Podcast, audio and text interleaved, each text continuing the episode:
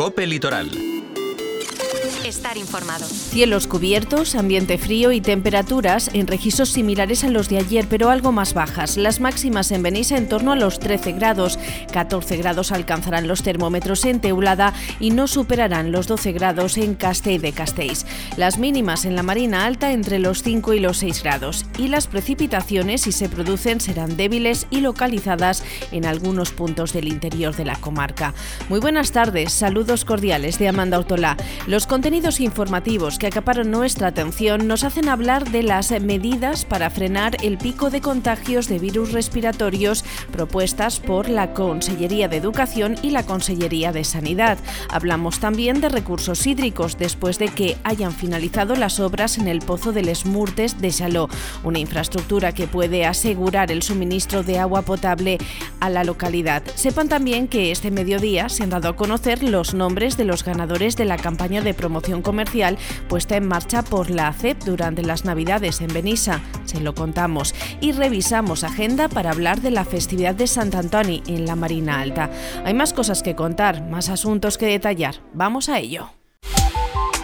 Primero, un apunte en clave de sucesos. La conexión ferroviaria en la Marina Alta volvió a interrumpirse ayer a causa de un conato de incendio en una zona forestal próxima a las vías, en el término municipal de Benissa, en la partida Paratella. Una medida preventiva, según Ferrocarrils de la Generalitat Valenciana, empresa que habilitó un servicio de autobús para conectar Teulada y Calp. Pasadas las 16 horas, el tram informaba que la línea 9 volvía a funcionar con normalidad.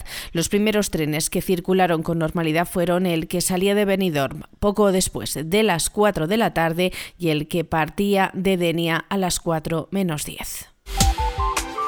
Más cosas, hablamos de las medidas con las que frenar los picos de contagios de virus respiratorios que se están registrando en todo el territorio valenciano. Las Consellerías de Educación y Sanidad han realizado una serie de recomendaciones a los centros educativos no universitarios de todo el territorio para evitar la transmisión de virus respiratorios en las aulas tras las vacaciones navideñas. Ante la situación epidemiológica actual y el incremento de casos de gripe y de infecciones respiratorias, agudas, ambos departamentos han indicado a los centros escolares a través de una circular la importancia de reforzar las acciones preventivas en los entornos educativos para disminuir así, en la mayor medida posible, la transmisión y la incidencia de los virus respiratorios. En este sentido, se recomienda la vacunación frente a la gripe y SARS-CoV-2 a todo el personal docente y auxiliar del entorno educativo y que mantenga contacto con el También ante síntomas menores de enfermedad respiratoria como tos, estornudos, mucosidad nasal, es recomendable la utilización de mascarilla en alumnos, profesores y personal auxiliar. Y en caso de estar enfermo con síntomas febriles y o también dificultad respiratoria, se recomienda no asistir al centro educativo. Además, en la circular se ha insistido en la importancia de la higiene de manos mediante el lavado de forma frecuente con agua y jabón o con solución hidroalcohólica y ventilar de forma natural las aulas y áreas de alta interacción social manteniendo una temperatura adecuada. José Antonio Rovira es el conseller de Educación. Conjuntamente, la Consellería de Sanidad y la Consellería de Educación hemos mandado a todos los centros una serie de recomendaciones básicas ante estos virus respiratorios que tenemos en el entorno educativo. Lógicamente, son medidas fundamentalmente eh, dirigidas al eh, personal docente y al personal auxiliar y también a los alumnos. Es bueno recordar que lo mejor para cuando nuestros hijos estén eh, con, digamos, síntomas claros es pues que se queden en casa. Seguimos para hablar de recursos hídricos. Miramos a Chalot, donde el ayuntamiento ha informado que ya han finalizado las obras del nuevo pozo del Esmurtes. Este es el primer recurso hídrico propio de grandes dimensiones del municipio y tiene como objetivo diversificar las fuentes hídricas de las que se suministra la población, que en la actualidad dependen exclusivamente de pozos de otras localidades. El concejal del ciclo hídrico, Gerard Fullana, califica este anuncio de una de las noticias más importantes importantes para el futuro de Chaló, ya que le da independencia al municipio y le asegura la normalidad del servicio a medio y largo plazo. El Pozo del Esmurtes está pendiente ahora de las últimas pruebas para determinar su capacidad exacta.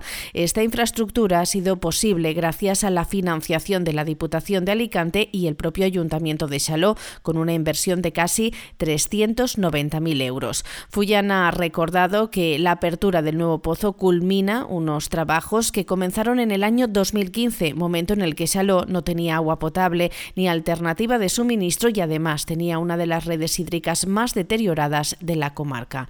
Gerard Fullana. La disponibilitat de recursos hídrics va ser un dels temes essencials per al futur dels nostres pobles. Des d'aquest punt de vista, l'Ajuntament de Saló estem operant en dues direccions. En primer lloc, eh, per un creixement urbanístic sostenible i, a més, per la potenciació dels nostres recursos hídrics. Ara eh, informem de l'habilitació d'un nou recurs hídric, del Pou de les Murtes, eh, el qual esperem que pugui subministrar el nostre municipi o gran part del nostre municipi a mitjà i a llarg termini. Eh, este fet se suma al treball que hem estat realitzant des de 2015 de contenció de fuites, que ja dona els seus resultats, amb un estalvi de més d'un milió de litres diaris, i a les inversions en infraestructures hídriques de diferents tipus, en tot eh, amb l'objectiu de garantir el futur hídric de la nostra població. Hoy a mediodía se han dado a conocer los nombres de los ganadores del sorteo de la campaña de promoción comercial que bajo el eslogan Abenísame en Bullanar, que molts regals he de comprar, diseñó la CEP para apoyar al comercio de proximidad y fidelizar a sus clientes durante las pasadas Navidades. Vicenta Crespo Andrés, Juan Tro Pacheco, Maite Cuello Grimalt, Marcelina Bertomeu Calatayud, Toñi Ibars Ortolá, Francisco García Ibars y Pere Crespo Pastor han sido los y las afortunadas. Sus nombres se han hecho públicos a través del Facebook del Creama Benissa. Con esta campaña se han repartido 2.100 euros, una importante cantidad económica distribuida en siete premios de 300 euros en vales de compra. Desde el AC valora muy positivamente el desarrollo de esta campaña de promoción comercial que ha ayudado a incentivar el consumo en el municipio y recuerdan que, gracias a estos premios, los agraciados podrán tener una cuesta de enero más llevadera. Los premios se entregarán mañana, jueves, día 11, en la Plaza Rey Jaume I. Raúl Martínez es el presidente de la CEP, la Asociación de Comercio y Empresa de Benissa. Des de la nostra associació volem donar les gràcies a tots i totes els clients del nostre municipi i dels pobles del voltant que han confiat en el nostre xicotet comerç, que han participat en de les dues campanyes, d'aquesta, de a Benissa vull canar, que un regal de comprar, i en el de quina alegria comprar a Benissa el dia de la loteria. Han sigut dues campanyes importants en les que la nostra associació ha invertit més de 3.000 euros en premis per a dinamitzar el nostre teixit comercial y empresarial. Sant Antoni es el protector del campo y patrón de los animales, un santo venerado en muchas poblaciones de la comarca en las que la agricultura y la ganadería han sido sectores básicos de la economía tradicional. El 17 de enero es una fecha pintada de color rojo en el calendario festivo de varias localidades de la Marina Alta que recuerdan sus orígenes y mantienen sus tradiciones. Benissa, con su ancestral Fira Porrat de Sant Antoni, programa que arrancará el viernes 19, Teulada, que divide la fiesta en dos fines de semana, en Moraira del 19 al 21 y en Teulada del 26 al 28, Cal, donde cada año se recupera la tradicional bendición de animales ante las puertas de sus iglesias, la parroquia de la Mare de Déu de les Neus y la de la Merced, o el Poblenou de Benitachey, que guarda para principios de febrero los actos conmemorativos en honor a San Antón.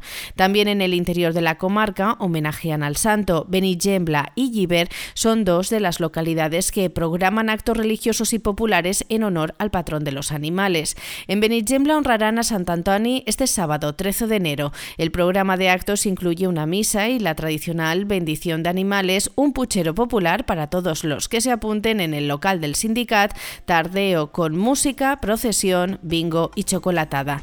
En Giver la fiesta se concentra en la jornada del domingo 14 de enero con un almuerzo popular para los participantes en el pasacalle con carros y caballos que tendrá lugar a partir de las 12 del mediodía. También se llevará a cabo una misa de campaña en el parking del centro de salud y la bendición de animales. A las 14 horas, comida popular y música. Y aquí lo dejamos. Muy buenas tardes.